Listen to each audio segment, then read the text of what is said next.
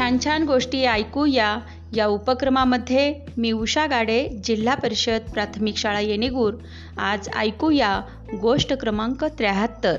गोष्टीचं नाव आहे तेनाली आणि मांजर. तेनाली रमण राजा कृष्णदेवराय याच्या दरबारातील एक मंत्री होता. एकदा सगळ्या राज्यात उंदरांनी फार हाहाकार मांडला होता. सगळे उंदीर जे सापडेल ते फस्त करायचे.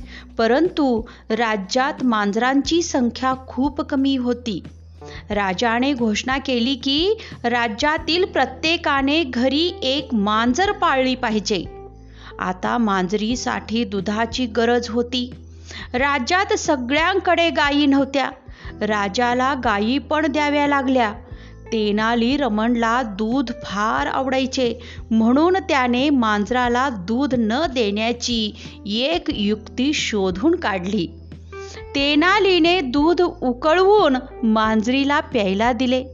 परंतु गरम दूध पिताना मांजरीचे तोंड भाजले. तेनालीने काही दिवस असे केले. अशा रीतीने मांजर दूध प्यायचे बंद झाले. तेनालीच सगळे दूध पिऊ लागला. अशा परिस्थितीत मांजर खूप अशक्त झाली आणि तेनाली सशक्त झाला. एक दिवस राजाने सांगितले की सगळ्यात सशक्त मांजरीला ते बक्षीस देणार आहेत. पण तेनालीची मांजर पाहून राजा खूपच निराश झाला. तेनाली म्हणाला माझ्या मांजरीला दूध आवडत नाही. हे ऐकून राजाने तेनालीला ही गोष्ट सिद्ध करण्यास सांगितले. तेव्हा तेनालीने मांजरीसमोर दूध ठेवले.